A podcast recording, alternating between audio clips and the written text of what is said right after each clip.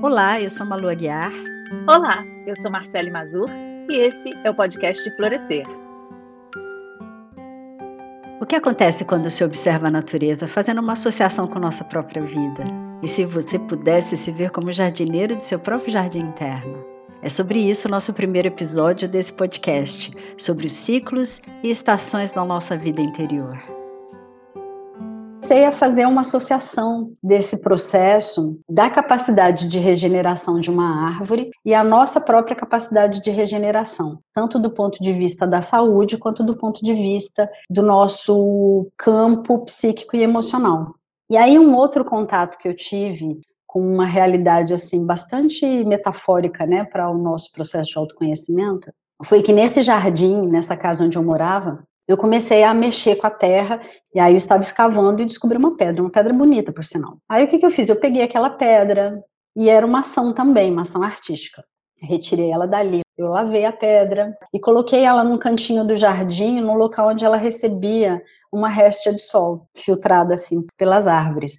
Isso para mim me traz um sentido de que essas pedras são como os nossos traumas, os nossos complexos, todas aquelas vivências que nós tivemos que ficam ali soterradas no nosso inconsciente. E aí o que você faz com isso, né?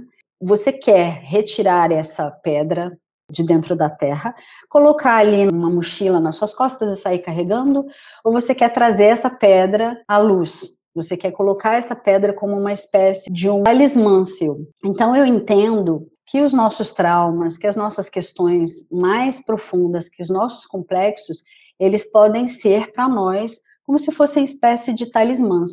Inclusive a Clarissa Pinkola Estes, no livro Mulheres que Correm com os Lobos, ela diz assim: se perguntarem para você qual a sua idade, você responde: eu sou do clã das cicatrizes. Isso significa que cada vivência que você teve, cada marca, né, cada cicatriz que você traz, ela é uma parte de você que não é algo para o que você precisa se envergonhar ou esconder, ao contrário. Todas essas vivências e as nossas cicatrizes são o que nos formam quem nós somos.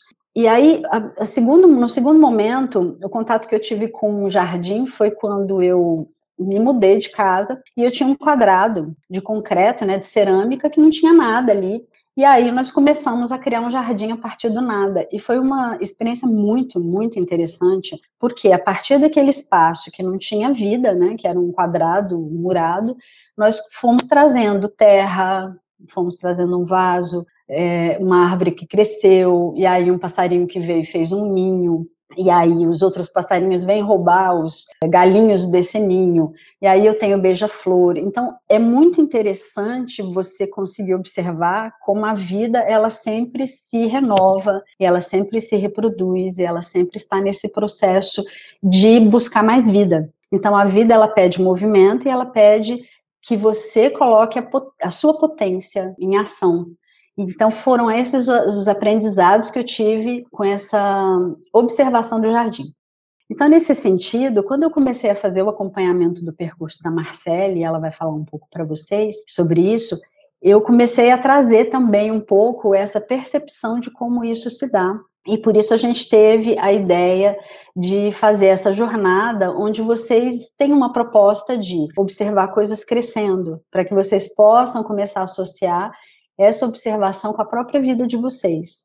Nós fizemos uma primeira edição em 2019, e nessa primeira edição, as participantes ganharam uma sementinha, então elas tiveram a possibilidade de plantar essa sementinha. E nessa e, e, essas participantes que estiveram conosco, elas tiveram um processo muito interessante esse ano, e por isso que nós decidimos fazer uma jornada online, porque agora que nós não estamos tendo a possibilidade de fazer os encontros presenciais, então a gente decidiu fazer online para a gente poder trazer essa experiência para mais mulheres. Porque esse ano foi um ano extremamente desafiador para todo mundo. Foi um ano muito complicado, foi um ano de muitas perdas em muitos aspectos, foi um ano de rupturas, né? E também um ano em que muitas pessoas, do ponto de vista profissional, sofreram um impacto muito grande. E essas meninas, ao contrário disso, como elas tiveram a oportunidade de olhar para a vida delas, de colocar foco nelas mesmas, no autoconhecimento, elas entenderem qual era o propósito real de vida delas, elas conseguiram realmente ter um ano de 2020, que foi um ano muito difícil para a maioria das pessoas, e terem, assim, absolutas vitórias, né? Então, eu vou falar rapidamente. Uma delas é arquiteta, na época que ela fez o Florescer com a gente, ela estava trabalhando no escritório. Em plena pandemia, ela conseguiu é, se tornar autônoma, ganhar um monte de clientes, né? As pessoas nesse período estavam buscando também ajeitar a casa para ficar mais confortável e tudo. E ela conseguiu, inclusive, se mudar de casa, que era um objetivo dela. Uma outra é modelo, e ela conseguiu é, fazer trabalhos em plena pandemia, inclusive ela fazia remotamente, ela descobriu uma nova modalidade de como modelar. Uma outra é atriz, ela está participando agora de uma websérie. Uma outra que também trabalha em escritório, ela conseguiu também mudar de emprego para uma coisa muito mais gratificante para ela. Então, nós conseguimos perceber que essa simples observação da própria vida, como se elas fossem a jardineira e a vida delas fosse um jardim, como se elas fossem artista e a vida fosse a própria obra de arte, elas conseguiram então trazer o propósito real, porque muitas vezes a gente se desenvolve em determinadas áreas, a gente vai trabalhar em determinadas áreas, a gente está num relacionamento e a gente não tem a percepção do quanto isso não está ecoando com a nossa verdade interna, e você ter a possibilidade de olhar para isso de uma forma um pouco mais aprofundada. E também eu queria falar um pouquinho dos benefícios né, que nós temos de cuidar de plantas. Existem benefícios muito patentes de você cuidar de plantas. Então eu vou dizer para vocês assim, quem, quem, tem a possibilidade de ter um jardim é uma maravilha, principalmente nessa época, ter a possibilidade de ter um espaço de fora, assim, que você pudesse estar fez um bem enorme, né, para mim foi, foi fundamental, porque eu trabalho agora é, 100% online, então ter um jardim para mim me ajudou nesse processo de como ficar tantas horas em frente ao computador, e aí ter esses períodos em que eu vou ali, mexo com as minhas plantinhas, então isso é muito importante porque mexer com plantas regula o seu humor, regula as funções cerebrais, regula o seu humor, você se sente mais conectada com a sua própria natureza, você se sente mais é, conectada com a natureza. E é, mexer com plantas diminui o estresse, diminui o cansaço. E eu, quando eu falo mexer com plantas, pode ser uma plantinha minúscula e pode ser um jardim, pode ser uma amber jungle na sua casa, né? Um pedacinho que você coloca várias plantas, ou pode ser uma suculenta para quem não consegue é, cuidar muito de planta, que não tem o dedo verde, né? Como se diz. Mas o simples fato de você estar ali nesse processo de observar uma vida crescendo vai fazer uma super diferença. Vai melhorar a sua concentração e o foco. Então, assim, você desenvolve uma relação com a planta que é uma relação que você pode, então, colocar como se fosse a sua própria vida interior. É, melhora a qualidade do sono e ela vai reduzir os, os índices de ansiedade também e fundamentalmente te coloca em contato com a sua própria natureza, porque nós viemos do mesmo lugar das plantas e nós viemos do mesmo lugar dos animais. Com essa questão de nós estarmos em centros urbanos, nós fomos perdendo um pouco esse contato. Então eu queria agora passar a palavra para a Marcele para ela falar para vocês como foi esse processo que foi fazendo com que a gente fosse costurando e desenhando essa jornada para vocês. Queria agradecer a presença de vocês hoje aqui com a gente. Meu propósito hoje é olhar para o mundo e tentar deixá-lo mais divertido, um lugar mais divertido de se habitar. Eu vim passando nesses últimos anos por uma sequência de imprevistos da vida. Eu acho que eu devo ser top na lista das companhias de seguro, assim, daquela pessoa que já foi, já teve carro assaltado, casa assaltada, tudo que a companhia de seguro poderia cobrir, eu já passei. E aí a cereja do bolo foi o câncer, que aí eu passei para companhias de saúde que também devo estar lá na velistinha, porque depois de tantas cirurgias e tratamentos, nossa. Mas isso também me trouxe uma grande oportunidade de me conhecer mais. E eu acho que é um superpoder a gente entrar nessa do autoconhecimento, porque só sabendo das nossas forças, das nossas fraquezas, do que a gente é capaz, a gente consegue de verdade transformar a nossa vida. A planta entrou para mim, a Malu acompanhou bem isso, mas a partir de uma performance que eu participei. E também nos meus períodos de privação aqui, eu acompanhava muito eu tive tempo, eu tive uma pausa na minha vida e eu pude acompanhar todos esses processos de crescimento que as plantas vinham apresentando para mim. Uma semente, ela tem o tempo dela, ela tem uma paciência, ela vai esperar para virar árvore. E ela parada, ela não está parada, ela também está em crescimento. Então, esse entendimento de que mesmo parada eu estava em, em crescimento, foi um entendimento que a natureza me ajudou muito, muito a ter. Então, acho que a princípio é isso. Assim, eu não preciso falar minhas, minhas formações. Eu estudei arte, estudei marketing, fiz balé, é, tive muitos fracassos e acho que todos esses fracassos me fizeram chegar até aqui e tudo virou bagagem. Antes do que eu olhava como insucesso, hoje eu vejo como uma grande bagagem para que eu possa usar tudo que eu aprendi numa nova Marcele que está se apresentando aqui. Então, é, nós separamos essa jornada em três módulos, vamos colocar assim. Em primeiro lugar, eu queria explicar para vocês por que, que a gente optou por 21 práticas diárias. A maioria aqui deve conhecer, se não leu, O Pequeno Príncipe, e vocês devem se lembrar de uma frase que ele diz, que o tempo que você dedica à sua rosa é que faz da sua rosa tão importante. Então, quem leu O Pequeno Príncipe sabe dessa relação dele com a rosa, né? Era só eles dois na lua. Então, imagine que você é o Pequeno Príncipe e a rosa é a sua vida, a sua vida interna, o seu propósito de vida. Quando você coloca foco em algo, isso certamente vai florescer. Então, o nosso objetivo aqui é dar a possibilidade para vocês dessas práticas diárias. Por que diárias? Porque nós muito pouco nos dedicamos à nossa vida interior, ao cultivo da nossa vida interior. Porque a nossa vida, em, em, geral, é muito, principalmente mulheres, é muito cheia de responsabilidades, muito cheia de tarefas, muitas demandas de outras pessoas, e nós temos essa dificuldade de colocar o foco em nós mesmas e na sua, nossa vida interior. E aí, assim, você tem a possibilidade de fazer uma terapia maravilhoso, porque você vai ter uma hora por semana para você falar sobre si e ter alguma intervenção. Uma hora por semana não é suficiente. Então, o que você precisa para que você possa realmente fazer a sua vida florescer dentro do campo do que você quer vivenciar? Colocar foco. Nós temos percebido que as pessoas, quando querem, elas colocam foco em fazer práticas diárias durante 21 dias. Então, nós fomos trabalhando cada uma dessas práticas dentro de três módulos. Cada semana vocês vão trabalhar um aspecto da vida de vocês. Óbvio que o primeiro teria que ser o aspecto essencial, a sua relação com você mesma.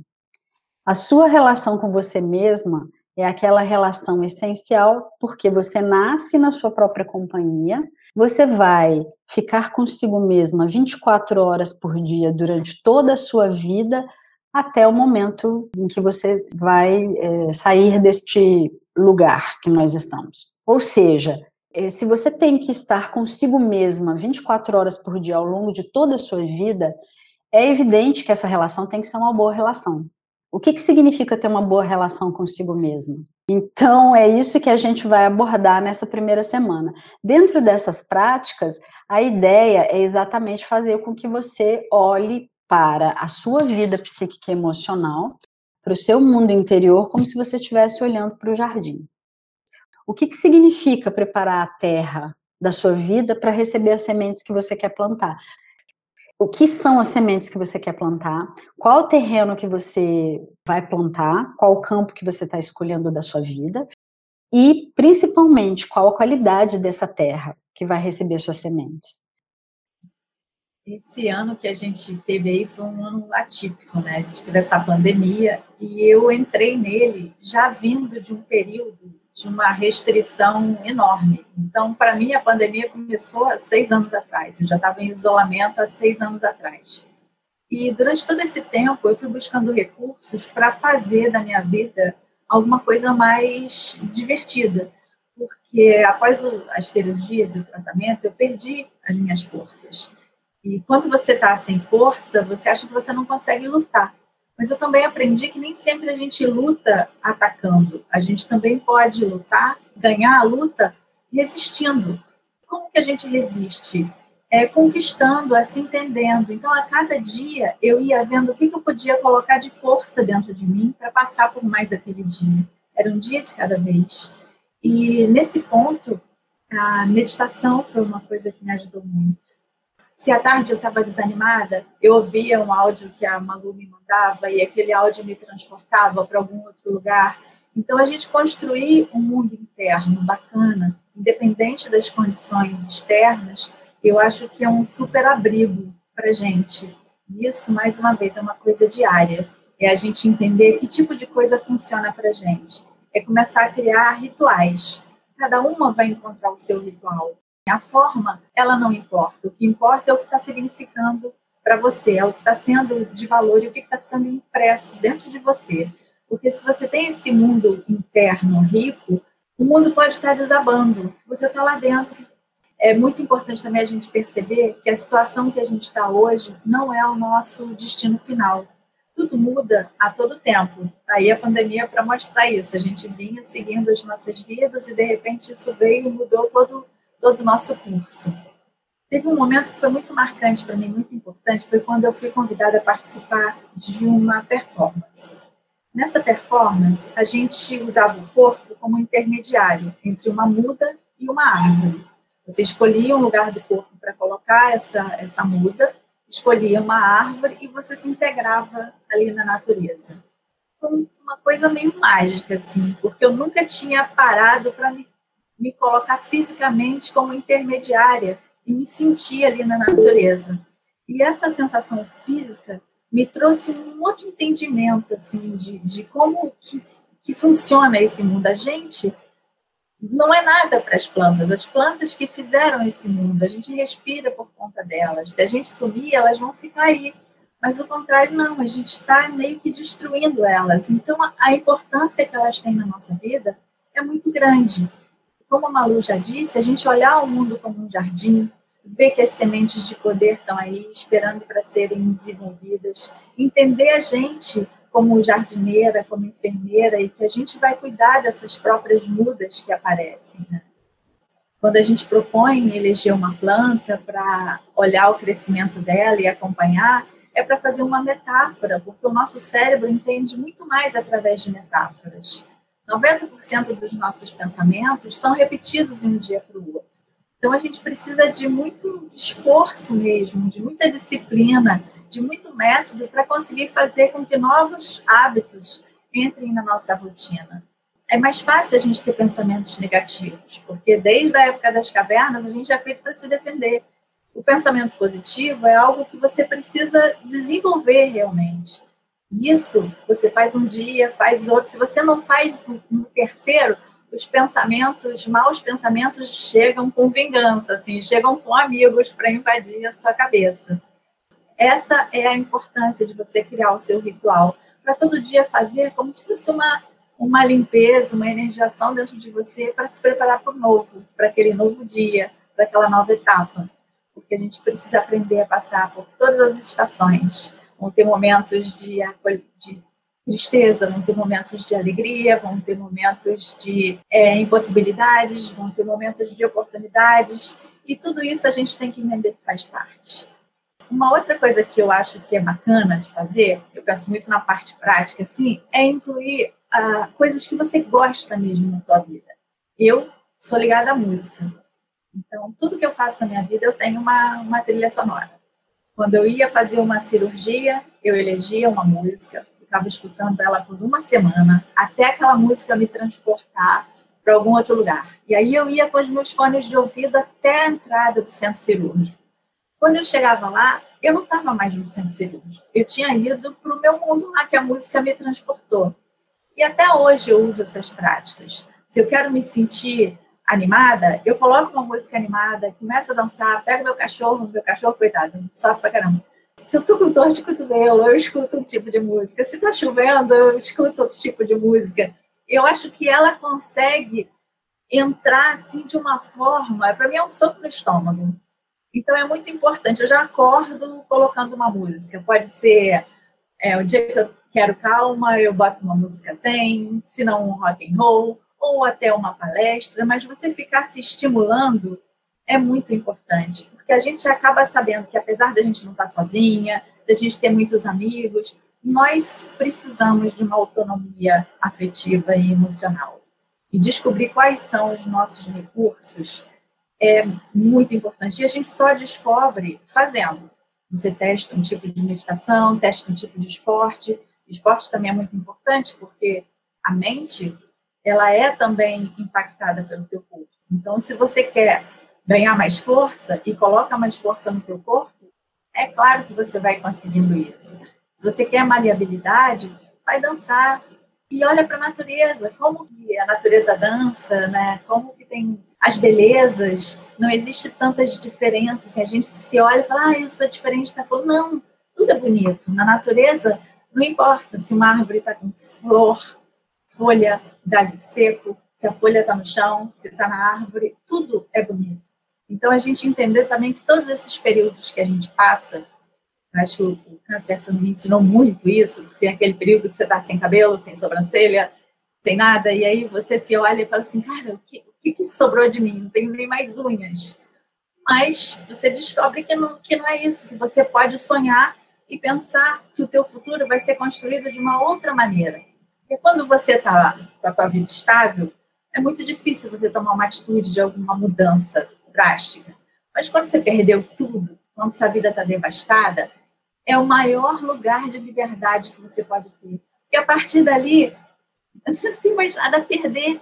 Então você começa a acreditar que você tem realmente que acreditar nos seus sonhos e que eles vão se tornar realidade.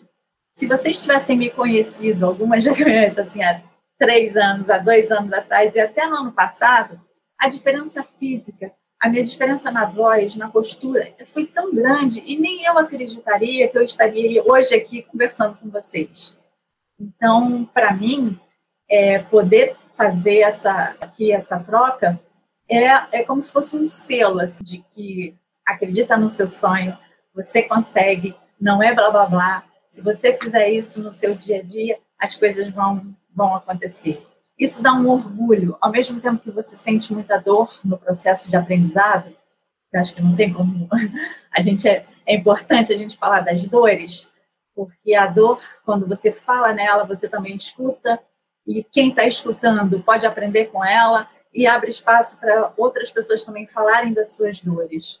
Eu acho que isso é fundamental. Falar sobre dor não é nenhum tabu. Todo mundo sofre e todo mundo aprende muito com isso.